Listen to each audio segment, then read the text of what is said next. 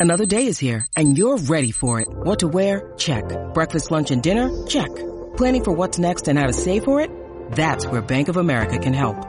For your financial to-dos, Bank of America has experts ready to help get you closer to your goals. Get started at one of our local financial centers or 24-7 in our mobile banking app.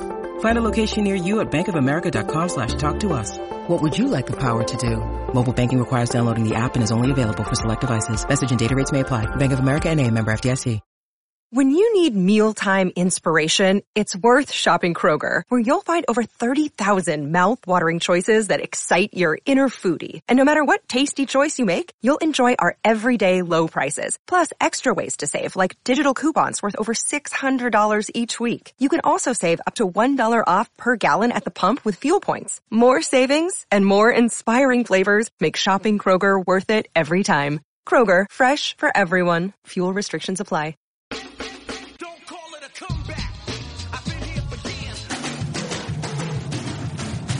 Celtic Stuff Live.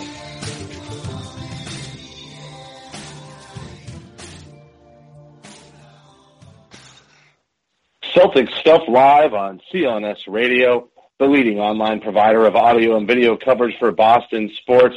I'm your host, Justin Poulin. You can follow us on Twitter at CSL underscore tweet live. You can follow me at CSL underscore Justin and my co-host John Duke at CSL underscore Duke, as well as the entire CLNS Radio network at CLNS Radio. And we've got a treat for you. This week's show features Ryan Bernardoni. You can follow him on Twitter at Danger Cart.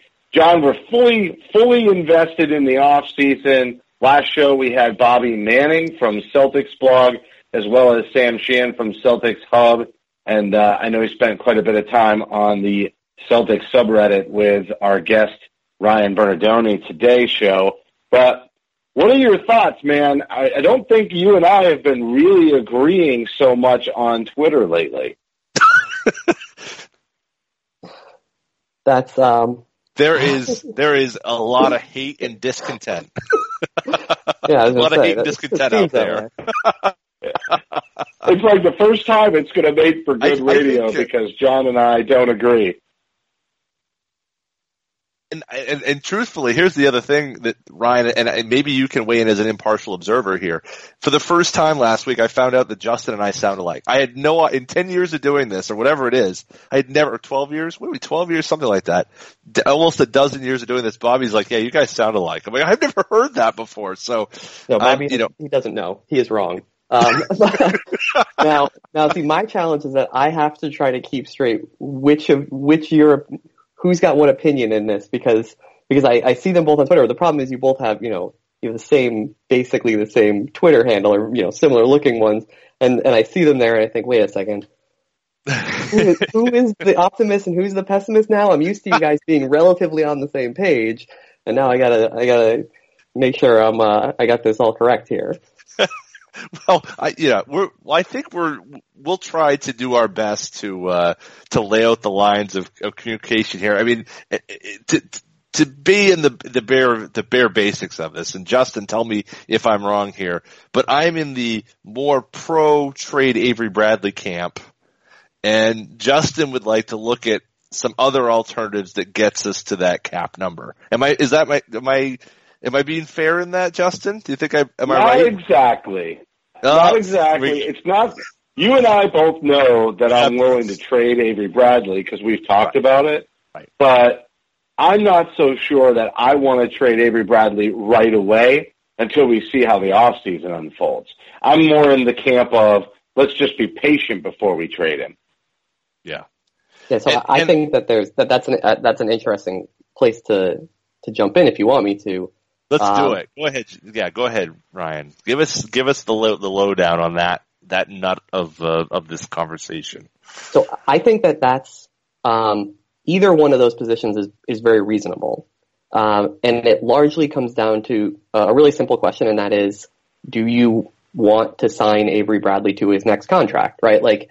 If you if you think that you're going to sign him to another contract and it's going to be okay and you're not worried about the finances of it all and, and the biggest one is that you think he's going to be worth his next contract, then yeah, wait. There's no you don't have to move him. Um, because you likely aren't going to sign Gordon Hayward, which is a lot of what this is about anyway. You know, 50-50, you're probably below 50% chance of being able to sign him. Um, if you if you think that no matter how it plays out, you aren't going to sign him to his next contract because you don't want to get yourself into some tax considerations in the future, or the you know the one that we don't like to talk about, the fact that we have years of experience that the team actually plays better when he's not on the floor and that he's probably going to make $20 million a season coming up. If you don't, you know, but people have different opinions on this, right? Like if the team obviously does still like him as a player, let alone as a sort of team leader and all that, if they're thinking that his next contract is going to be a good enough value to sign up for, then you don't have to like pull the trigger early and trade him at the draft or anything. You can wait to see how it plays out. But yeah, I mean, if you if you don't think that the next contract is going to be a good one anyway, and a relatively good offer comes up at the draft, you might as well take it then because what difference does it make?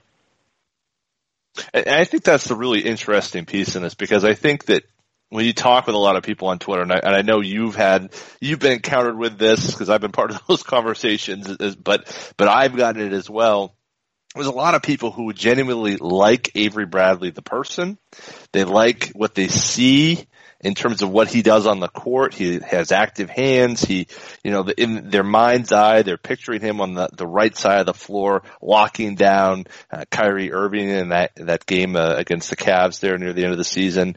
I mean, I think that there's a lot of those very very relevant and, and very forward thinking, uh, not forward thinking in terms of its mindset, but, but in terms of it's, it's very forward in people's minds of, of what the value is that he provides here. And certainly his role is really the only offense as, uh, basically the only offense the Celtics had in those latter three games against the Cavs was really his backdoor cuts. That was it. I mean, that was really the only thing they had going over and over and over again. But having said all that, the numbers really don't dictate that. They really don't tell that tale that over the course of the, I guess the Brad Stevens era of really Avery Bradley being a, a, a high top one or two or three option in the Celtics offense, he has not ranked as highly as what, what many people have seen. Ryan. And, I think that that's, that probably, that at its heart is probably the hardest thing to get over before you even start talking about trading away for the, the role of cap space, which for a lot of people you hear that, that's, that's Theo Ratliff territory, where all he is is a, is a number, not really someone who has value as a player. Yeah, and I think that that's, um, obviously not the right way to look at a player who, um, has contributed as much as he has to the to the Celtics. Um, personally, I can't get over a lot of those numbers. Um, that you know, like I said, we we have years of experience now where no matter how you cut up lineups, no matter how you normalize for quality of opposition, no matter sort of no matter what you do, what you come come back with is that the team doesn't play as well as as you might think when he's actually on the floor. Um, and I think to what you know what you were saying, uh, he always looks like a very good, you know, whenever you watch the game, you always see him doing a lot of things because if you watch the ball, Avery Bradley's around the ball. He defends the ball, catches the ball, and he shoots the ball. Um, and that's a, you know, a very visible skill that everybody sees and you can see that he's improved in a lot of different ways over time. Um, and he, and he does, you know, again, just sort of things that, that catch the eye. Um, and that's understandable to, to be drawn to those things. Uh, but then you look at, you know, you look at the numbers and you, we, we all joke about, you know, Marcus Smart hashtag winning plays and all that, but it does seem to bear out that the things that Smart does and, and a lot of what we're talking about here and when you do get into the purely the cap numbers is a, a question of, you know, Bradley versus Smart in the, the long term and, and maybe the short term. Uh, that when Smart plays, the team plays better. And there could be a lot of reasons for that. It's Avery Bradley is a one position player. He is a dedicated shooting guard who is six feet two inches tall and plays next to a point guard who's five, you know, two and a half or whatever he is. Um, and that maybe that doesn't work. But he's in other lineups that he's played with other, you know, he plays with Smart. It doesn't work as well. So there's there's a lot of questions there about his, his actual value. And I think he's going to get paid a lot in his next contract because he's an unrestricted free agent who attracts the eye and makes all defense teams and hits, you know, hits jump shots. So, um, his trade value, if it's there, and if you go into the draft and you're thinking, you know, we're, we're worried about what we're going to what we're gonna have to pay him next time around, and somebody comes in and offers you the, you know, tenth pick in the draft or something, or the twelfth pick in the, you know, you probably have to take that. And and I think that I think that's the hardest point. I think a lot of those conversations, the old eye test versus analytics, you know, debate that I think people don't want to have. And, and admittedly, I'm I'm probably not as as as deep as a of a, of a thinker and, and, as reliant upon the numbers as I, as I'd like to be. I'd like to be a bit more proficient. So unfortunately, there's a few more questions that go out to you and to Sam and others who I know, uh, Keith, uh, Keith Smith and, and Eric Pincus and some real, some guys that really do understand the cap and understand how teams are built and how these, the, the finances and the law behind uh, how these these elements come together and how they work, and that's really the business of the game. And it's while we all would like to think, well, talent for talent and matching up. That's not the way you, that you can build these clubs. And I think that we go back as far as the Miami Heat. Um, certainly, you know, LeBron made the choice that he made to go a different direction. But the Miami Heat, as he entered that summer, were very much at a crossroads in terms of what they were going to do, largely due to luxury tax concerns. There were, there were, there was some pressure on Dwyane Wade. There were some questions of Chris Bosh. So it wasn't as if, you know, this was just, well, LeBron moved on and then Miami fell apart. There's, there was a point in time where these things do, the bill does come due. And I think one thing that, that I probably surprises someone, uh, surprised me perhaps, is how how soon that bill is coming due for this group of Celtics, who I think a lot of us we feel like are still on the rise and are still trying to put that team together. But but I think the message, the overall arcing message, particularly from part one that you wrote, is that that that day is coming a lot sooner than we probably realized. Yeah, I think that that that is a possibility at least. Uh, obviously, the team can make moves to mitigate that, but those are moves that fans are not necessarily going to understand at first, or, or maybe ever in, in some cases. Um, and that certainly a lot of fans, myself included, aren't going to like. Right? Like I don't. To go, you know, not to harp on Bradley too much, but I, like you said, I like Avery Bradley as a person. It, wherever he goes, whether he's a Celtic or not, I'm going to continue to root for him. He seems like a very nice person. He's put a lot into the team. Uh, I don't want to see him moved for, you know, luxury tax reasons or something like that, or luxury tax reasons two seasons down the line. But, um, but yeah, the, the, the bill is coming due. And, and part of what's happening is that, um, it's not just that the cap is going to start leveling out. It's that we, you know, we had cap growth like what's projected for the next couple of seasons for a long time in the NBA. It was a couple of percent and, and that's just sort of the way that it was. Um, but we had a, a, dollar for dollar luxury tax when the luxury tax was put in place at first. So if you spent $10 million above luxury tax, you had a $10 million tax bill. Um, and in the 2011 CBA, they put in this, this escalating luxury tax that can, can grow very quickly where you can get into paying two and a half, three and a half times as much, uh, you know, as, you know, for each dollar that you're spending over certain, certain thresholds. And that came in in the 2011 CBA, but it didn't actually apply until 2013. And then by that point, you could see into the not too distant future that the salary cap was going to go skyrocketing, which was going to drag the luxury tax skyrocketing. So teams at that point could look forward and say like, all right, if we're in the tax for one year, this, this growth that's coming will cover us and we won't get stuck paying repeaters and we won't get stuck, even if there wasn't a repeater paying $50 million tax bills year over year over year. You look at the way it works now and we're looking at a cap that's going to be flat for, for a while, not flat, but growing slowly for a while. We have higher max contracts than we used to. We, we talk about them the same way, 25, 30, and 35%, but they're all a little bit higher than that. Raises, the maximum raises that you can give players are higher than they used to be.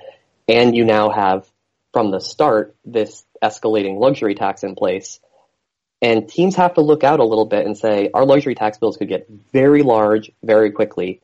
And we aren't going to have this cap growth that will sort of clear us every couple of years and keep us out of these repeater taxes that, that add even more on. Um, and so it really, you do look at the team and say, you know, it could be two seasons from now and they could be a tax team. And if they are, then the bill starts coming due on some of the younger players.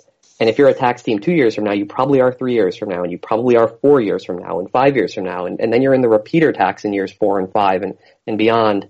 And that can limit you not just financially. Like it can, in some ways, it can crush teams financially. The Celtics have better finances than than a lot of smaller market teams, obviously. But the other thing is that that just attrition that can limit you how you grow your team. And so if you're thinking that you want to be this have this team peaking four or five years down the line with the you know with Jaylen Brown and Markelle Fultz and players like that, and you've been hitting yourself on the tax and limiting what you can do for the for the years leading up to that, then you're potentially, you know, you're you're cutting off your you're you're making some some problems there for seasons that are not meant to be the peak um, because you don't want to make some of these difficult decisions ahead of time. And, and I'm saying that as a fan. I think the team understands that and, and can make those difficult decisions. But that's where this problem happens. We have this sort of convergence of things for a team that has to look into the future because that's where their best years likely are. And and I think that so you yeah and and actually Justin you you got something you want to add in here? Well, I just wanted to say I, there's always been this conversation about sort of getting the best of both worlds, right? Where well, hold on, we want to rebuild, and this is this is actually me. I want to rebuild, and I want to have these young players, and I'm not necessarily looking to trade the pick. And even when I didn't know it was going to be number one overall, I thought maybe we make these Nets picks and and and, and grow the team. And every time somebody talks about trading Jaylen Brown, you know I wince, John. But at the end of the day, I'm thinking, is it really almost impossible for us to have our cake and eat it too? And ultimately, I think that's where Ryan was sort of going with some of the, hey, you know, sometimes you have to consider some things, even something as crazy as trading Isaiah Thomas, because we really can't do both. We're going to have to commit one way or another to, to to building for the future or trying to win now. Do you think that's the case, or can we can we get a little cake and eat our, and eat it too?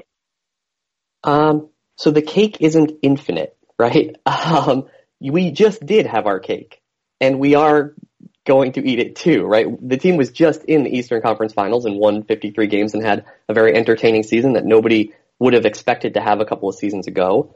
And no matter what, the team is going to be a good is going to be good again next year. Uh, whether that's with someone like Gordon Hayward or Blake Griffin or, or some other you know lesser but still very good free agent coming in, or even if that doesn't happen, and they decide to use their cap space to to renegotiate and extend somebody, or even you know if they keep basically the same team together, it's already a 50 win team. We're already adding Markelle Fultz. You're going to get you know growth from Jaylen Brown and and hopefully, you know, Marcus Smart and players like that. Um, so we are already doing that, right? Now, can you do that for five more years while Markelle Fultz gets to his peak? No. At some point, you have to make some sacrifices. Um, and those sacrifices, it might be time to start making them now, but the team is still going to be good next year, right? This is not going to be a team. I don't, I, I mean, conceivably, I could put together a scenario where you trade everybody and you go become a 30 win team, but like, I don't, anticipate. I don't think anybody anticipates that that's going to happen. Um, so I don't know. I, I, think that's what we what we're doing now, isn't it? We're not the Sixers or the Kings or or some team that's been tanking. We've you know three years of the playoffs in a row and just made the Eastern Conference Finals. Things are pretty good. Yeah, I guess what I mean is we have to make some hard decisions financially with the future in mind around guys like Avery Bradley, even Isaiah Thomas. If they're not if they're truthfully not going to be able to get over the Cleveland hump um, because they're going to hold on to these picks and and make the pick and have guys like Fultz and Brown grow the team as it moves forward, do you really want to commit those high salaries to? I know you're talking about Avery Bradley primarily right now, but you know obviously Isaiah Thomas is a is a big contract that's impending too.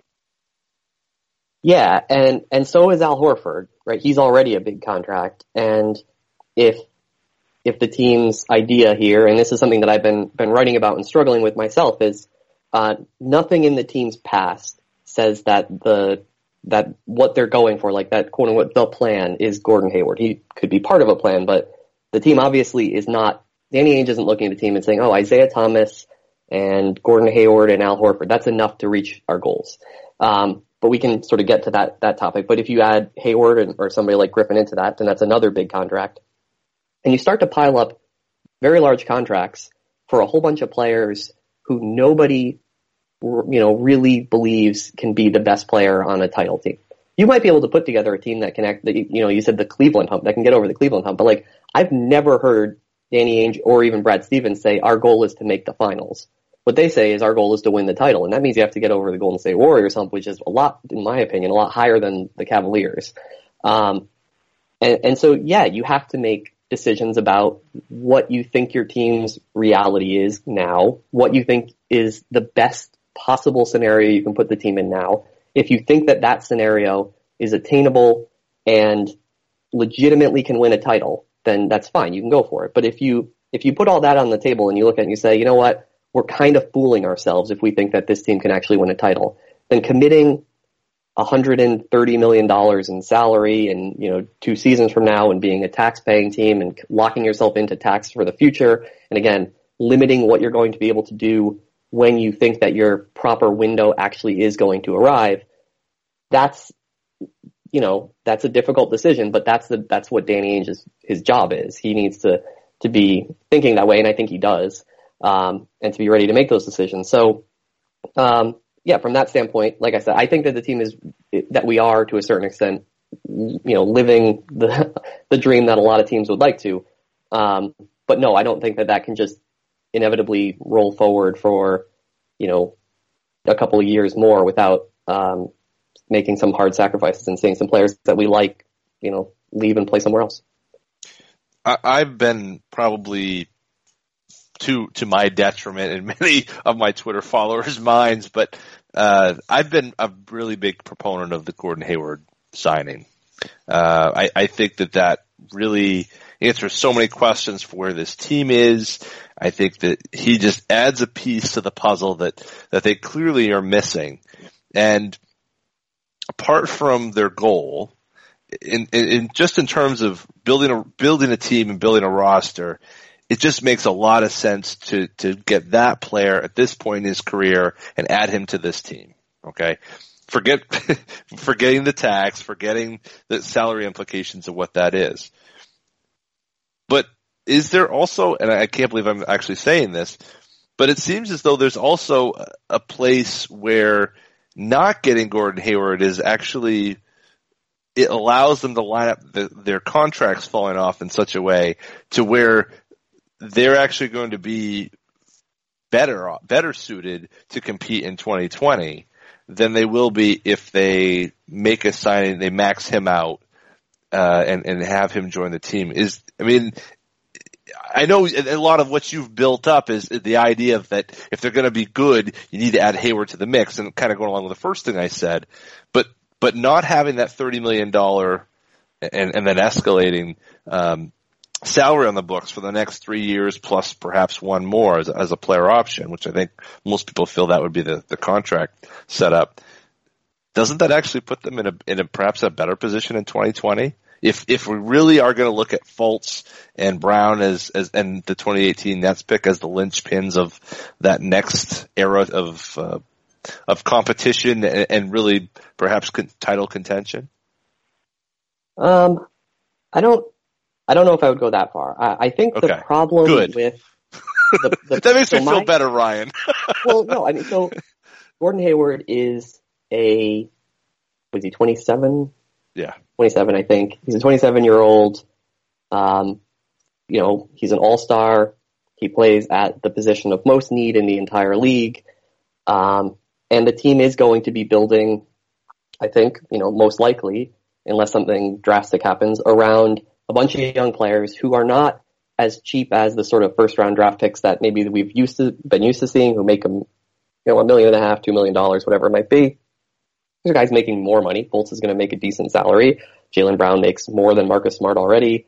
The you know the 2018 Nets pick, God willing, will make a lot of money because that means it's a high pick. Uh, so they they'll make decent money, but you have low enough salaries where you can certainly be okay having a couple of very highly paid players on the team, and if um, you know all things being equal, a 20 late 20s all star playing wing is a really good way to spend that money. Um, the problem for me is what's the sales pitch that you're making to bring him to the team?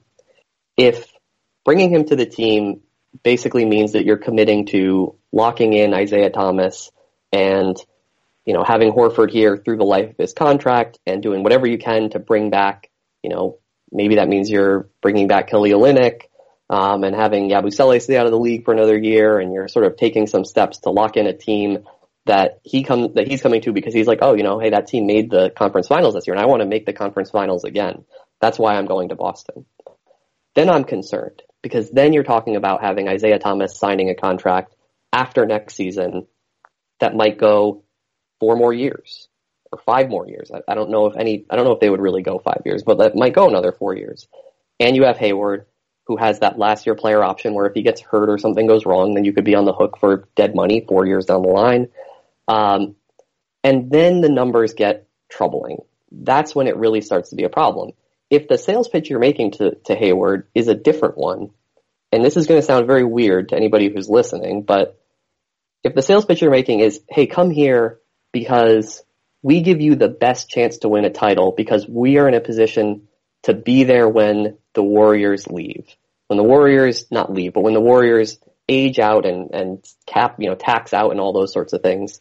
Um, and that's a hard pitch to make to a player, right? Say, hey, leave, leave where you are and come here because we are going to try to win a title three, four years down the line. But if you, if you make that pitch and if he buys that and understands the situation, and basketball players I think are much more intelligent about the state of the league than people try to give them credit for, um, then I'm then that might mean bringing in Gordon Hayward and trading Isaiah Thomas, or not, you know, letting him play through the season and then seeing what happens at the trade deadline, or even letting him walk. You know, we say for nothing, but letting him walk at the end of having given a lot to the team.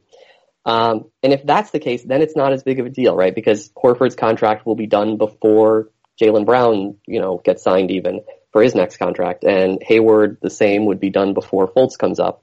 And then you'd be re-signing him in his early 30s. Maybe you're signing to another big contract, but only if you think it's worth it.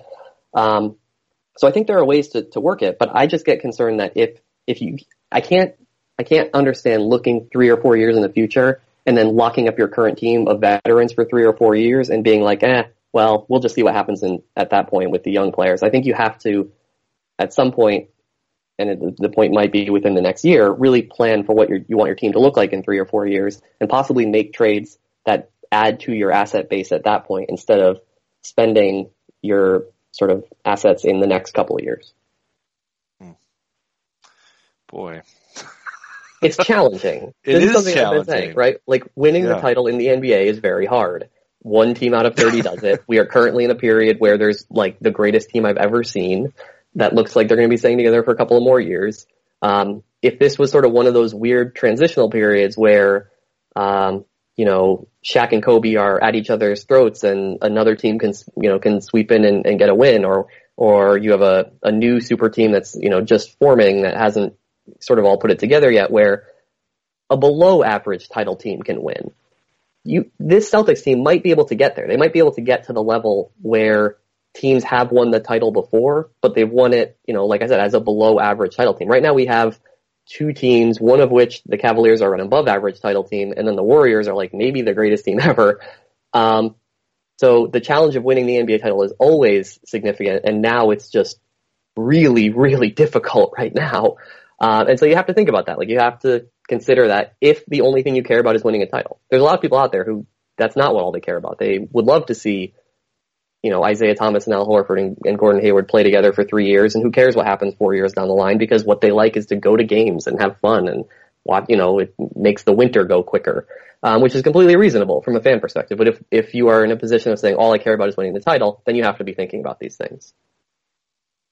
Yeah, and it's so funny, Ryan, too, because it is such a likable cast of characters that you could get away with it, I believe. I mean, obviously, hot take, sports talk, radio in Boston's always going to be kicking their butts on that if they're not winning a championship. But the truth is, is this cast of characters is hard not to root for. You have somebody like Isaiah Thomas, total underdog.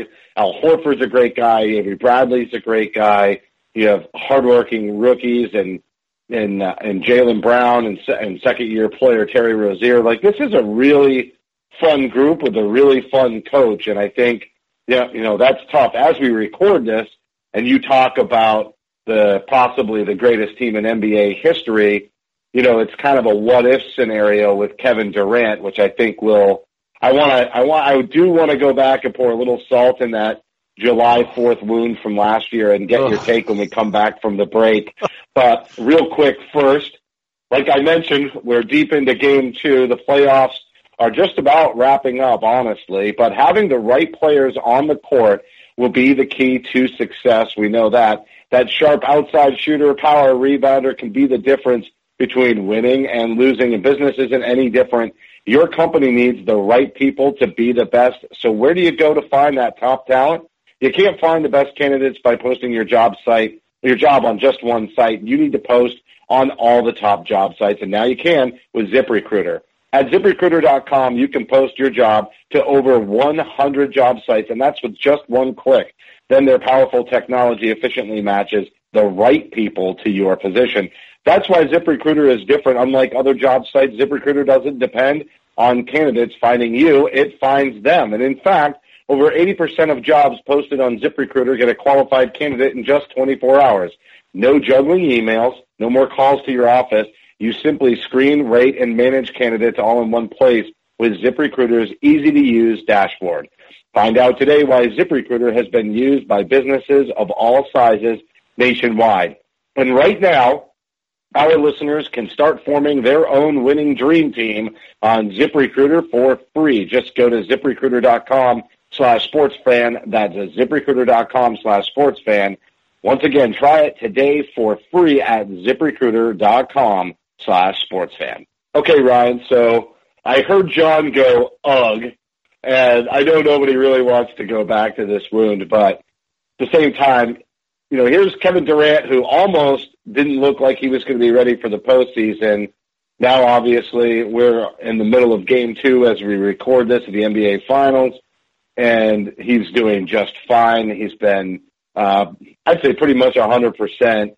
But that what if scenario, you want to talk about cap problems, basically you just sign Durant instead of somebody like Gordon Hayward. You do that last year, and away you go. Do you think things would have shaped out differently with the picks if they had brought in Kevin Durant, just because of all the, like you said, the financial decisions at that point? You think they're competing potentially in the finals this year? I mean, do you think they'd be in the finals this year, or do you think it would have completely reshaped the way that they approach building this team moving forward? And maybe a lot of these picks get moved for veterans as as things go along to make sure that they go win a championship? Yeah, probably. Right. I mean, if if you get Durant, um, then you're you're all in. That's that's what all this is about is getting somebody who's that level of player.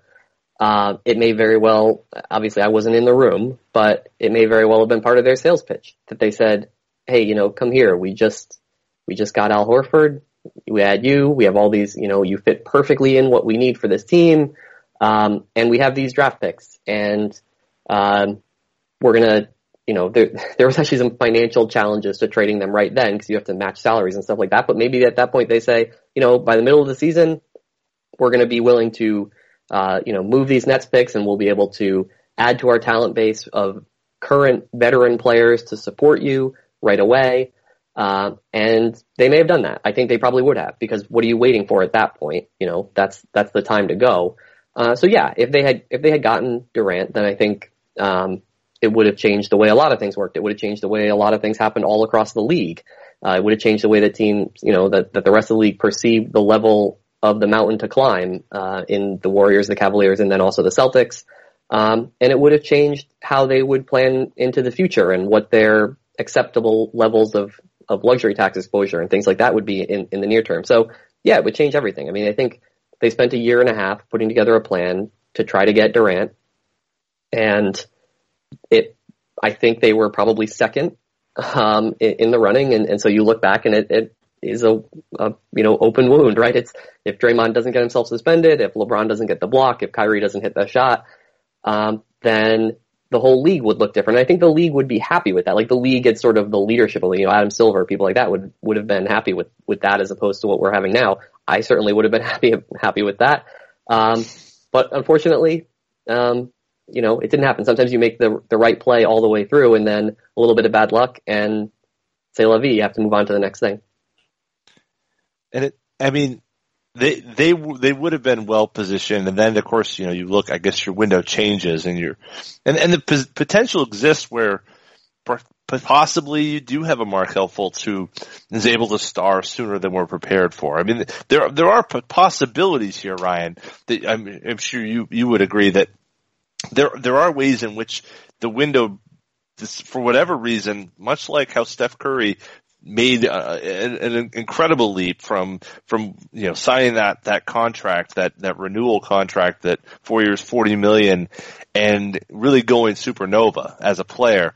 There's there are potentials where there are players on this roster who could go there, but it seems it, it's that's the the one percent chance type situation as opposed to shooting for 2020 2020, which is kind of your that that's you're playing the percentages in that way. Am I right? Um, yeah. So I mean, I don't know if there's any if there's anybody on the team who you would reasonably think will reach the level that, that Curry has because Curry reached the level that like nobody's ever reached before. And certainly yeah. not in the way that his career looks. Like he has such a unique career because of the injuries and um, and the way the league has just changed across the rules and across systems and styles and things like that. So Jaylen Brown might become Jimmy Butler, right? Um, mm-hmm. But that's that's not Steph Curry still. Uh, I think the the reason that I say 2020 as sort of the the number to throw out there is one because it sounds good, right? 2020 sounds better than saying 2021 or 2019. So you just marketing purposes, you you throw that out there. Um, but the other thing is that um, if you're talking about Fultz, then if you look back in the sort of recent recent history of the league, uh, guys make that leap in the third year.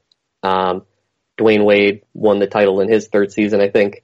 Uh, Kawhi Leonard won uh, Finals MVP in his third season. Derrick Rose was league MVP in his third season before getting injured. Um, that's really what you're looking for is is if a player hasn't by their third season established themselves as an elite player in the league, then they're probably never going to reach the level that you need them to. So Curry did, but again, Curry got hurt in his third season, so it was a little bit hard to to get a read on that. But everybody else who in modern NBA history has led a team to the title, by their third season was clearly an elite NBA player. And so if Fultz is an elite NBA player in three years and you have some of the current veteran talent that's held over and Jaylen Brown is in his fourth season and has had his breakout as well to whatever level he's going to reach. And next year's Nets pick is in their second season when they hopefully are a not just a productive player, but also a net positive player. And I see a lot of young players who put up numbers that are, that end up hurting the team, but they, they put up numbers. You're hoping that, that that player is, is, uh, contributing.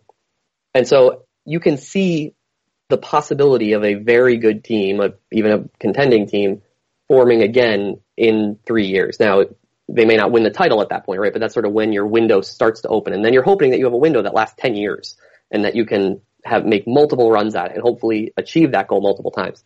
But, um, I think that's the most likely number you know, right around then because of that, the, the history of how players have broken out before. But sure, if he walks into the league and is, you know, Tim Duncan, except, uh, you know, as a one and done instead of going to college for four years or some, something that we've never seen before, it's possible things happen that we've never seen before, but I'm not expecting, um, that even, you know, the number one pick in the draft could, could do that. Well, how about the number six pick in the draft? Because we look at somebody like Marcus Smart, and this was the year John and I predicted kind of a breakout this season, and we're still very much in Marcus Smart's camp. But if we're going to talk about players though. hitting their third year, what's that? I said we're feeling a bit broken, though. oh yeah, we are. Yeah. Go ahead though. Frame it for us, Ryan. Frame it for us. Maybe you're maybe you're not in the camp. Maybe you're in the camp. I no, know I love Marcus. A lot of credit. All right, well, go for it. Tell us. Um, so I think this is a very interesting one um, because we'll never, you can't prove the negative, right? We'll never know what would have happened if he had gone to a bad team that said, "Hey, you're going to be the point guard," and just let him be the point guard. Um, and maybe he, you know, people have started to talk about his weight and things like that. Maybe he shapes his body differently. He shapes his skills differently. He gets the reps he needs in order to do certain things differently. Um, he's been asked to do everything for this team, and it's very hard to be a young jack of all trades um, in the NBA and to be as positive an on-court influence as he's been. we talked before about how Avery Bradley, it's hard to get to just ignore the numbers entirely that say that the team doesn't play as well when he's on the floor. Um, we now have years of experience with Marcus Smart that says, regardless of how infuriating he can be at times, um, and how you know disappointing some of his numbers are, and how you look back and you say, oh, he's a historically terrible shooter in a league when shoot in a, you know an era where shooting matters more than ever. But he always makes a positive impact on the floor. Um, and so, you know, under the terms of what I just said, do I think he's ever going to be a superstar starting point guard? No, I, I certainly, you know, don't don't see any reason to believe that at this point. But that doesn't mean that he's not going to be 12 more years in the league and that he can't be this team's Andre Iguodala. Um, and maybe he'll never get, you know, Iguodala got that opportunity to be the man on a terrible team and put up the kind of numbers that establish a reputation um, and that put you on an all-star team and, and things like that. Um, but now he fits a different role where he, you know, where his his career has probably rightly gone. And Smart could be that. He could be a, a wonderful player who fits an important role on a team and who makes a much bigger impact than sort of the casual observer ever recognizes. Um, and the interesting thing there, if we go back to contracts and planning and stuff like that, is that he's eligible to sign an extension this year. And if the team thinks that the num- you know, the on and off court numbers and things like that are real, and Smart and his agent look out and say, you know, maybe our market's not going to be that great. Nobody's looking for non-shooters right now. Maybe they can get him on a good deal and, and they sign him to a contract that looks a couple years down the line like the other guys who, you know, Avery Bradley and Jae Crowder and Isaiah Thomas, you know, you looked at them and said, oh, look, all their, these great, uh, discount contracts that allowed them to do a lot of different things. Maybe Smart's the next in that line, um, where he's not a superstar, but he's a very good and important player who allows the team to do other things because of his versatility and because of his reasonable contract that might come out of the season. Um, but no, I mean, I don't think he's ever going to be, you know, he's not going to be a 10 time All Star who leads a title team. He's not going to be a five time All Star. He, you know, he may never, he may never, you know, start 82 games. I, I think he, there are a lot of teams where he would, but, um, that doesn't mean he's not a valuable NBA player. That makes us feel better. Thank you, Ryan. it's the sixth pick, right? If you get, if he was the 12th pick, everybody would love it, right? It's because he's Absolutely. the, he's the one. He's the one year that they, that they really went and tanked through the entire year. He was the lottery pick. He could have been, you know, he could have been Wiggins. He could have been Embiid. Um, but he's, he's Marcus Smart. Um, I love him. uh, I, he's great to watch and, um, and he makes a, you know, he helps the team win. And if you look at the draft, I mean, in terms of that season, this isn't a situation like with Kelly Olynyk where you obviously stand back and say, well, they passed on blank. I mean, maybe you could say it with Zach LaVine, maybe you could say it with Nurkic, maybe you could say that with, you know, maybe Saric, but they really didn't miss. There really wasn't something, Rodney Hood maybe. I, I don't think you could argue that, that anyone that came after him was really a, clear miss, um, by taking Smart. And, you know, we're, we're big, big fans of his in this spot. It's, when you look at all these different competing interests and you have to figure out, okay, what does Avery Bradley mean? What does, you know, what does Isaiah Thomas fit? You know, where do all these guys fit? And you got to figure that they're not going to commit to all three of them and they may only commit to one of them. And so, you know, you hate to have to ask that question because, you know, certainly I've, I'm a big fan of what Marcus has done. You know, numbers be damned, but, but I would think that even those who, who like to watch winning plays would, would appreciate what he does. Um, but let's talk about Isaiah because I think that's the one that got a lot of press, particularly at, particularly after game three of the Eastern Conference finals. And I, I certainly understand the desire or the, the question, asking the question, you know, do you trade Isaiah Thomas? I don't think they're a better team without Isaiah Thomas. I think that's one of the dumbest things that anyone could say. And certainly, there's no way you're going to attract Gordon Hayward, which is your other, you know, the other comment you made, and I, I completely agree with that. But the, what's what is the future for Isaiah Thomas here? They could extend him this summer using cap space if they don't get Hayward. That's one option. They could wait out. They could try to re-sign him next year, and and give him you know a, a good good number. But under either of those scenarios here, I don't think that the Celtics sign a five year deal with him. I, I just don't think that they would do that to themselves. It seems to me that he can get back on the market when he's 31, 32, where he's the same kind of position as, as Kyle Lowry is right now and make another big score. So I don't think five years is, is in any, either of their, uh, you know, what they'd be looking at.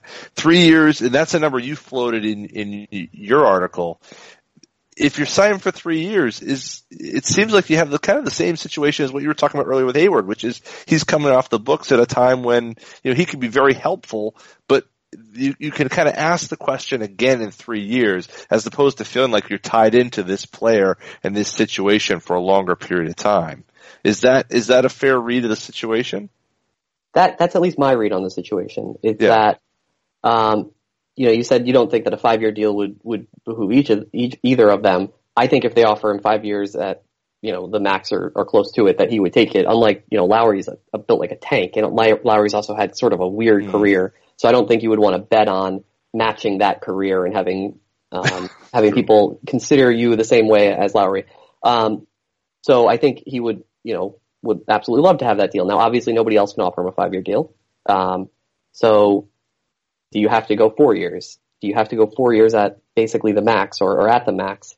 Um, I'm not super comfortable with that because that's, you know, that's obviously a year down the line from now. So that's five years of commitment and you're about to draft a point guard who is the number one pick in the draft and is going to start on a four year contract. And so can you commit five years to Isaiah Thomas when you have, you know, Fultz coming in for four? Uh, you might also have Smart getting extended or in some way either now or, or next summer um, as your backup if you have Fultz as, as the one um, or as some sort of you know multi ball handling uh, backcourt. Um, so I'm not really comfortable with with those with going a full four years. And so this comes into the the player and the team and the agent talking right and understanding where they are. And if the team isn't is in the same boat as I am and is saying, yeah, three years we can do because that that means your contract ends when Fultz's contract ends. And exactly like you said, you can ask the question. It's not to say that you won't sign him again in four years. It's not to say that you won't sign him to big money again in four years if he can keep up, you know, the way that his his recent seasons have gone. But maybe at that point you are bringing him back for a lot less to be a sixth man or something like that. Um, and you're banking on the fact that you have an established relationship with the player and, and things like that. There, you can continue to have that conversation. The other thing is that to be blunt about it, like it's more tradable, right? If it's a three year deal and things don't go super well, you get to the point where it becomes reasonable to trade relatively quickly. Um, and so that helps. If, if you know that he's not going to sign a three year deal and that's the maximum that you're willing to go to, well, that's when trading comes into play because then you really have to just, you know, find the best thing you can get and take it. Yeah. What about the hip? Um, that's obviously, uh, we don't know exactly what's going to happen. We don't know if there's going to be surgery. There was, he did kind of remark in the, the kind of walking, the closing interviews or, uh, that, that he does, they don't expect that they're going to have to, to do some surgery on that hip, which I think was, was good compared to some of the things we heard initially after that, um, the injury was disclosed does that does how does the injury impact the timing of this and does it really does it really take any sort of idea of an extension off the table for this summer Um, so I've always thought that the problem with the extension talk was more on his side. That, excuse me, I have to cough. that's allowed that's okay we've done worse on here so that's okay Sorry, I'm on mute. Off. Um, I have a. It doesn't matter. I have allergies right now They're beating me up. oh um, sorry, sorry, listeners. Um, I've always thought the problem was on his side that it would push his, you know, to the point of worrying about what that next contract is after this one. That it would push uh, sort of his ability to get this big contract uh, to the point where even three year three years down the line, you know, it might not really have a market. With the hip injury, maybe he he actually looks at it and says, you know what, I can get I can get some pretty good money right now and I have this concern and I like being in the Celtics. And then that solves a lot of those problems, right? Because then maybe you're talking about not a, not just not a five year commitment, maybe not a four year commitment. Maybe you're giving them a lot of money next year and then two more years. And then that's fine. Like if you're doing that, then, then that's great. That lines up right away with Hay- with Hayward's contract because he's going to be on a three plus one. Like then you're in these things, the numbers start to really fall together because that's also Horford's contract. Although I guess that doesn't make any sense what I just said because if you're extend, renegotiating extending him, then you don't have have Hayward. But um, but that lines up at least with Horford's deal. So if you can, if the Celtics could get that, then I think it's reasonable. The hit, like I said, may actually help with that because it might put more doubt into his mind, and getting the money right away might be better than waiting. Okay. That, yeah, that makes sense. He, yeah. Um, go ahead, Justin. I know you want to jump in here. Well, I, you know, well, if you have a follow on that, John, go ahead. I, No, the no, only no, thing I no, was gonna no. lead I was going to move in a different direction. So, Well, let's talk about the draft just a little bit too, as far as I know we talked about Fultz. We talked about what that window would look like and when we would be fairly certain that he's the transcendent player that we hope he is and that we're looking for. But I want to get Ryan's take on how far seems like he's a consensus number one. He's obviously the pick for me.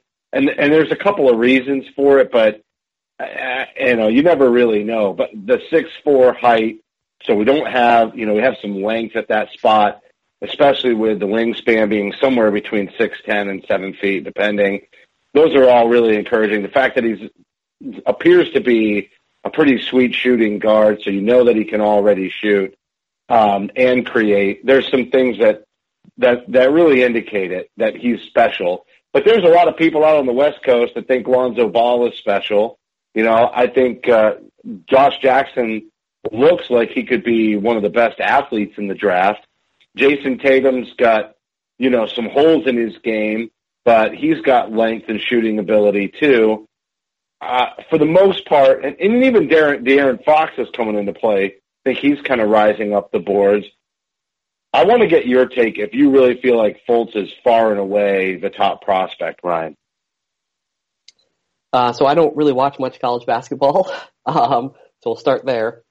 Uh, he didn't play for UConn or Northeastern, so I didn't see all of his games. um, I have to admit that off the top. Um, and from the sort of statistical uh, modeling stuff, he's a absolutely fine number one overall pick. So would Ball. They would, you know, they would both be. Um, I look at Fultz and I see, um, a, you know, all the tools you could ever ask for in a modern guard.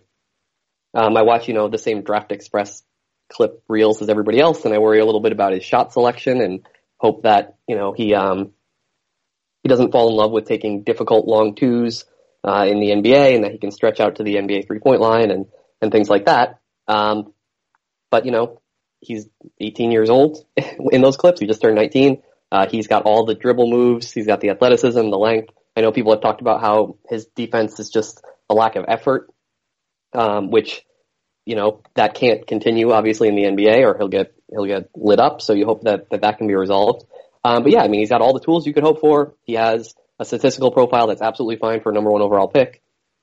Um, I don't think there's really anybody in the conversation um, at the same level as he is. Um, with the way that people have some some questions about how you know Ball's sort of uh, odd odd game will fit in when you're actually having to put a team around it.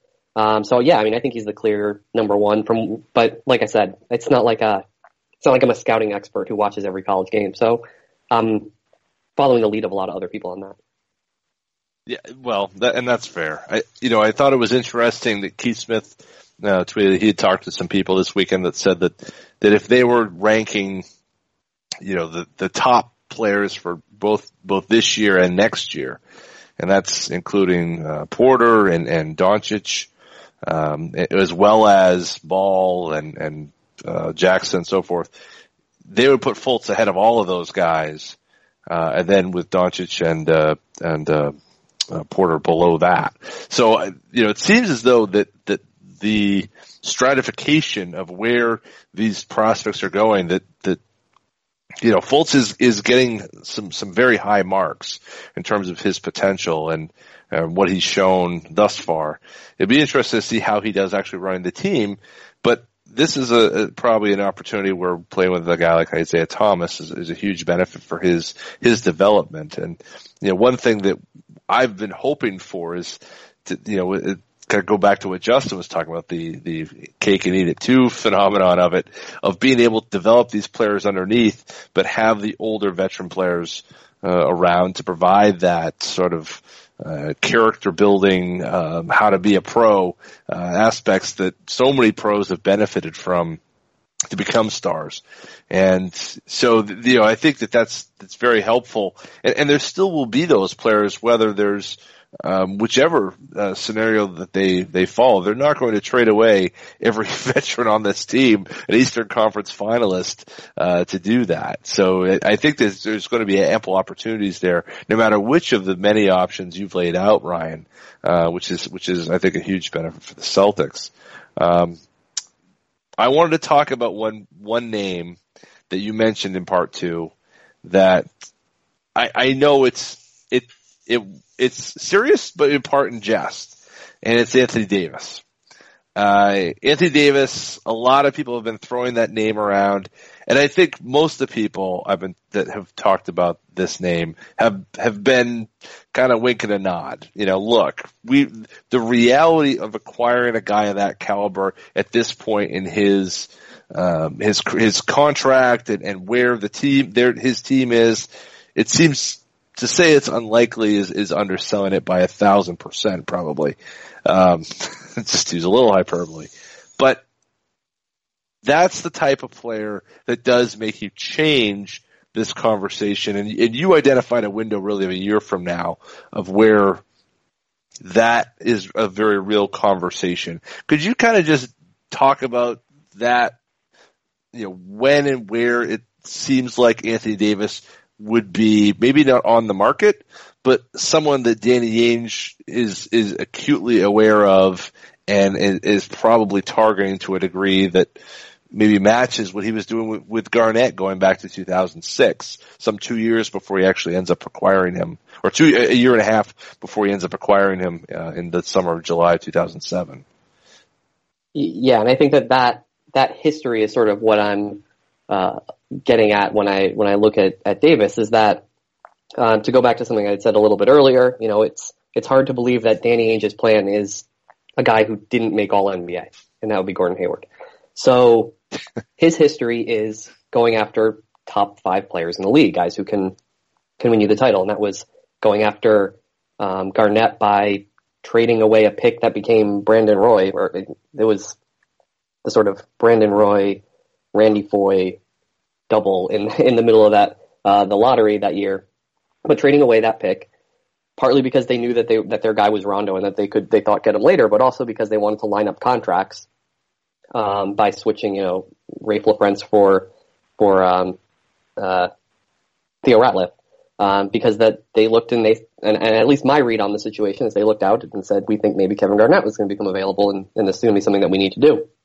Uh, and then again for Kevin Durant, they went out and pulled out of the, the tank nosedive and, and thought we might have a way to get after this guy. And so they got Isaiah Thomas and then they didn't, you know, they signed Amir Johnson because it preserved cap space and Jonas Jerebko for the same reason. And they didn't chase some, you know, they didn't go after, um, Nick Batum or anybody like that, that, that people thought maybe they would spend money on because they were planning and they were part of a multi-year, multi sort of signpost, you know, the, the, the draft, free agency, the trade deadline, going through all those different things in plans for going after these these absolute best players. So if you look at that as the history, then you try to figure out who that could possibly be that they would go after next. And most of the names you have to just cross off the list. Like Anthony Davis seems unlikely, but he seems more likely than Giannis or Karl Towns or somebody like that. And you look at where he is and you say, okay, he's in a a team that hasn't made the playoffs in a couple of years and they don't have ownership that's super stable and nobody's quite sure who's going to be running their team six months from now. They decided to, you know, you don't normally put out press releases that you're keeping your front office around. Uh, you normally, if you are, everybody just assumes it. They put out a press release saying, "Hey, we're sticking with the guys we got," um, which can't make you too certain about how the future is going to go. And so, you know, I think it's very unlikely that they trade him this summer but the Celtics have more assets to offer than basically anybody has ever had to reasonably offer before for a player. And so you at least make the phone call, you see what's there, and that would certainly change things, right? If you can get Anthony Davis, then you trade all these things because you don't need to worry about the odds that that player becomes great. He's already great. So uh, you would certainly do that. Um, but let's, you know, just play it out. DeMarcus Cousins is who they, you know, their current front office committed to, and he's a free agent in a year. And if they get off to a slow start, and in December they fire their GM and bring somebody new in, um, and that person looks out and says, "Well, I can't trade Cousins because we know what his value is, and it's not that much, and he's going to be a free agent, and we're pretty well capped out." What can I do? What can I do to change the franchise? And if what you can do to change the franchise is talk to people about trading Anthony Davis, well, then the Celtics still want to be there to have that conversation. Um, and I think that that window lasts basically lasts two years because at that point, um, assuming he's healthy and making all NBA teams and the caliber of player that you would be hunting for like that, um, then he's going to be eligible for that supermax contract extension. And you know the whole point of the, the new not one not the whole point, but a large part of the new CBA is trying to keep players like Anthony Davis on the teams that they're in.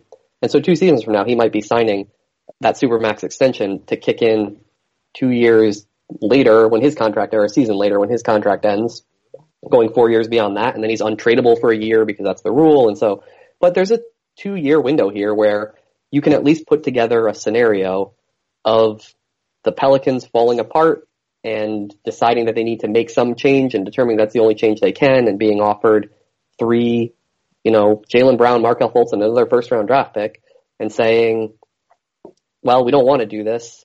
We don't want to lose Anthony Davis, but what else are we going to do?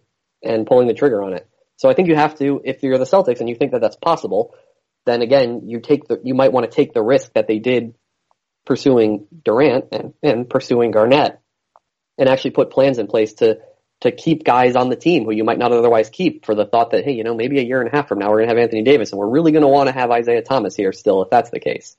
Um, but that's the decision you have to make. And that's, if you think that that's not going to happen at all, then again, you're back into the conversation we were having about three, four, five years down the line and planning for that. So he's the one player that's out there that you could at least convince me Danny Ainge is, you know, is, is out there planning for. Um, anybody below the level of those guys isn't really worth it.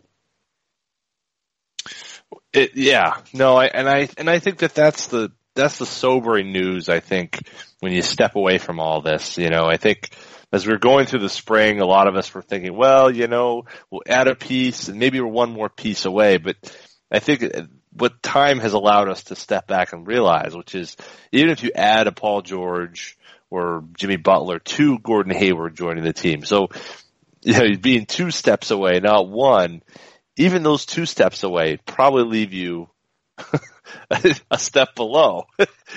You're probably three steps away, not two.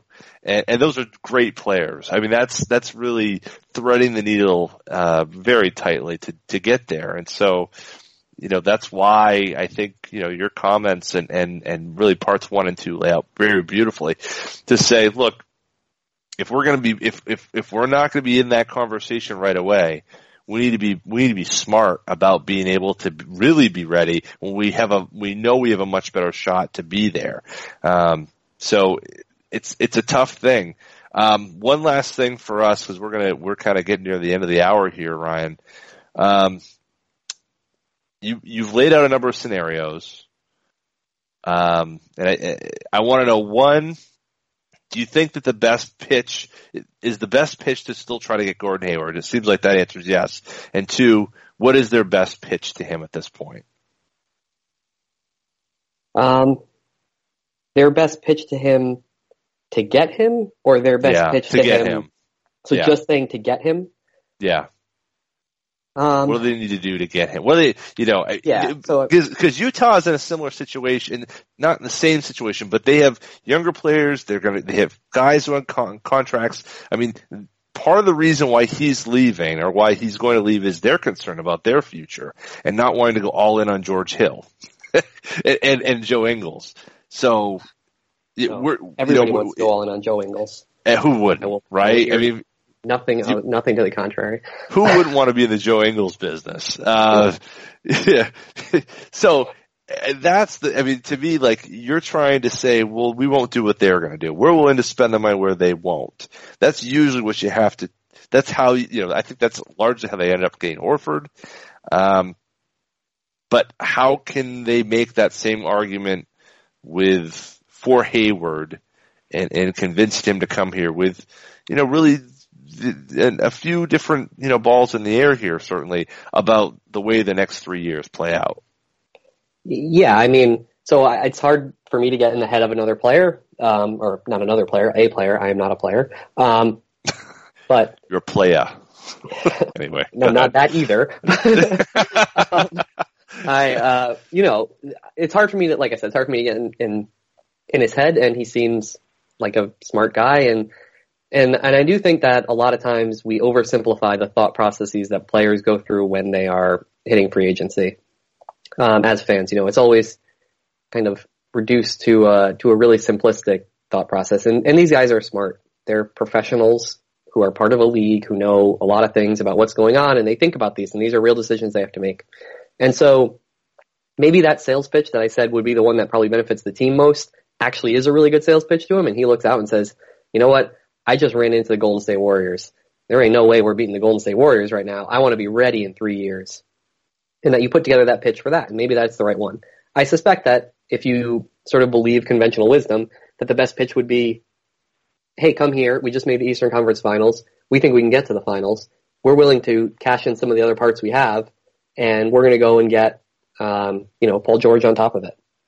And we're willing to take the risk. We think that you are so good that uh, it is worth us putting in some of our chips and, and taking the risk on a player who's going to be a free agent or maybe Jimmy Butler who's not going to be a free agent, although I think that that has positional overlap. That's a problem, those two. But, um, and, and doing that and saying, that's how we're going to get Gordon Hayward. Personally, I wouldn't do that. I wouldn't go in and make that promise. I wouldn't go and have that trade in my back pocket. I wouldn't want to, you know, be in a position where that's the team I'm putting on the floor. Um, unless you can get, you know, if, if you can get Paul George for like nothing, right? If you can get him for, I'm not going to say nothing, but if you can get him for, um, you know, a lot less than what people think, then okay, fine, whatever. But, uh, you know, I don't want to be in a position where I'm saying, oh, we're going to give up, you know, Jae Crowder and Marcus Smart and and and and you know you sort of add these things on. It's hard to even make cap space for Hayward and then go out and get you know someone like Paul George, Jimmy Butler without giving up a lot because you have to make the numbers work uh, on both ends. So yeah, but I mean, if that's the question, if the question is, is how do you get Gordon Hayward, I think that's how you get Gordon Hayward is you go out and you sell him on getting you know putting the best team you can on the on the court next year. I don't think that that benefits really anybody, but um, yeah, I mean, you could do it. Yeah, I almost think the pitch is you're not going to be able to get onto the Golden State Warriors. You're not going to be able to get onto the Cleveland Cavaliers. And when you look at the assets and the fact that Boston's in the Eastern Conference, this is your best opportunity to play as deep into the postseason as possible and your best chance that when one of those two teams starts to slip, and it's definitely going to be Cleveland before Golden State, you're going to be on the team that's waiting to take advantage of that. And we have the kind of assets to hopefully ramp up that time frame. But I know where you're uncomfortable, Ryan. You don't want to, you wouldn't want to make a pitch like that or make a promise. And then when the contract comes up and we want to re-sign Gordon Hayward, we've burned bridges by not coming through on promises. I'm not sure they have to overcommit those promises to get him to come. It really, I think, for Gordon Hayward, and you said about simplifying, oversimplifying their decision making process. We just really have no idea how ingrained Gordon is into, you know, the community in Utah and the organization. There's a lot that comes to that too. But I also know he has that relationship with Brad Stevens and, and hopefully that helps make that consideration. Ryan, I want to thank you for coming on the show, especially the part one and part two were so well thought out and really just kind of get people thinking about just how difficult some of these decisions are. Just because we have the assets doesn't mean we can keep them all. Yeah, unfortunately, that's the case. Um, but things are good. Uh, you know, team did just make the Eastern Conference Finals. We do have the number one pick in the draft. Um, there are maybe three, probably two. For, well, I would say three. There's three franchises that would probably you probably would change places with if you could. Um, but in a 30 team league, that's a, a pretty good spot to be in. Um, so you know, it's uh, I, I was sort of making jokes about how people who read those two pieces might get a little depressed by it because of how um, how hyped you can get about the position that they're in. Um, but really that was mostly in jest. I think people should be very excited about where the team is. Um, and I certainly am, and I'm looking forward to the next couple of years. So, you know, thanks for having me on to talk about it. It's been fun. All right, thanks, Ryan. This broadcast will be available on demand on the CLNS Radio mobile app as well as clnsradio.com. Don't forget to follow us on Twitter at CSL underscore Justin and at CSL underscore Duke. Our guest today is at Danger Cart. Big thanks to everybody for tuning in. You can support the show by subscribing to Celtic Stuff Live on iTunes and Stitcher. Don't forget to give us a rating and a review. We'd love to get your feedback on the show and how we're doing. And a reminder that today's show brought to you by ziprecruiter.com. They have a great deal for all of you listeners, but most importantly, you would be supporting our show and the entire CLNS Media Network.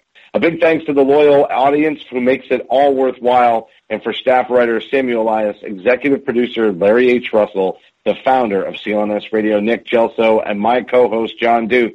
I'm Justin Poulin. Thank you for listening to this week's edition of Celtic Stuff. Celtic Stuff Live.